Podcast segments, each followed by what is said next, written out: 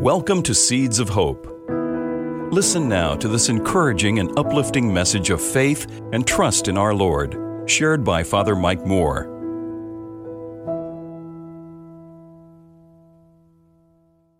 In the old days, which I can relate to now, um, and some of you can relate to these days too. Do you remember when we used to go to a wake and we would say a sentence like this? Somebody would ask us, Where are you going tonight? I'm going to so and so's wake. Here it comes. I want to pay my respects. Remember that sentence? I love that sentence. It's kind of fallen out of use, so I'm trying to bring it back. I want to go and pay my respects. What does the word respect mean? What does it mean to you? I looked it up in the dictionary. And what they have there is, I think, how most people think of respect. Having respect for someone is like having a high admiration for certain qualities they may have. It also can be about the person themselves, that they're worthy of high regard. I love that phrase the best. What is respect? It's somebody or something that is worthy of high regard. We're celebrating now Respect Life Month. What does it mean to respect life? Certainly, life from the beginning of conception through natural death is worthy of high regard. For us, in our belief, and we believe it's not just true for us, it's the reality. We are made in the image and likeness of God. We are, because of that, sacred.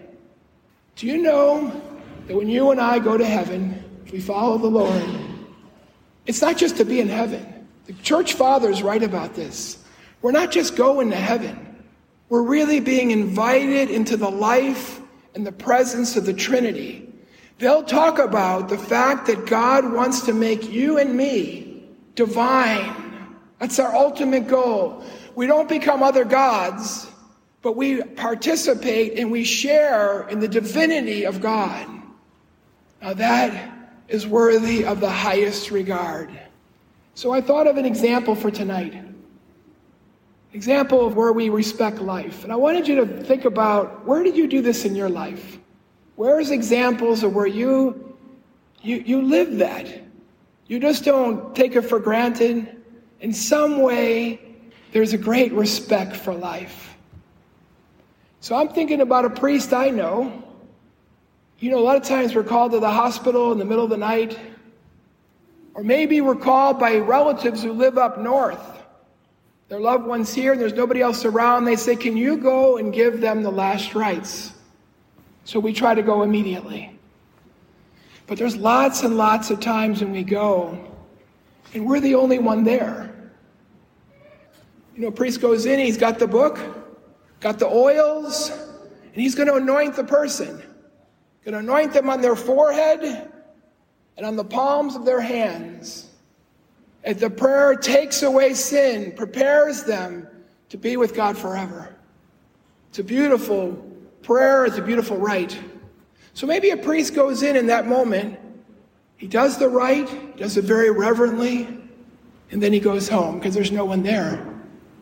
But this priest told me this is what he did. And it, I was so touched by it. When there's no one there and he comes in, what he does is he stands at the foot of the bed. This is a person who's not responsive. They're not alert. They're either in a um, induced state of a coma or they're right near death and they're not able to respond. He stands at the foot of the bed and he thinks about their life. Now, right now, they don't look most presentable. They're about to die. They may have lost a lot of weight. They may be distorted in some of their features because of what they've gone through.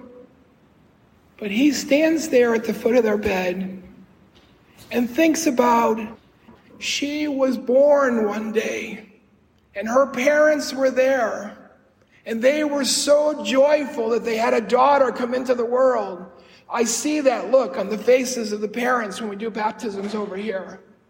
And then she was growing up, doesn't know the details, but he knows the eras that she lived through. She went through the, um, the depression as a family. They must have had some hard times. Going to school, all the things you learn in school, the ups and the downs, the, the joys and the things where we get hurt. Thought about her as a young person. He doesn't know if she got married or not, but all the things that are part of adulthood, all the things she strove for in her own life, trying to cope with life, trying to enjoy life, her family around her in some capacity. And he thinks about her maybe when she's older, the things that come with older age, if she was married, she has grandchildren. All these things were a part of her life, her friends. And then he does the anointing. He's taken that moment to respect the gift, the sacredness of that life in the bed there. That's respecting life. You know, when I'm back now in parish ministry, we get called now, a lot of times from hospice, go over to the families, and I don't, many of them I don't know. You know, they call because they're Catholic. Maybe they haven't been in church in a while. And I'm anointing their mom or their dad. And I say to them, Tell me about your mom or your dad. And I watch their faces light up as they talk about how much they love their mother or father. I went to one recently. They were telling me the lessons that she taught them when they were young, ways they live their life now. It was like they glowed in their love with their mother as we were doing the anointing. That's respect for life. So, as we go forward, this month especially, think about this in your own life. You know, there were 500 people there yesterday at Higgins Hall for a gala for Life Choices Family Medical, which has as its mission to help women and families pick life affirming health care choices. It was beautiful, it was inspiring. How are we all called? Stand up for life today when it's needed the most in our culture. Dear Lord, may we never, ever take the gift of life for granted. May we treasure not only the gift of life and the people we love and those we care for the most, but in all life, everyone, because they are your children and they are our brothers and sisters. Amen. If you found this episode helpful, please share it with someone you know. God bless you. If you would like to subscribe to the Seeds of Hope Reflections, just search Seeds of Hope with Father Mike in your web browser or wherever podcasts are available.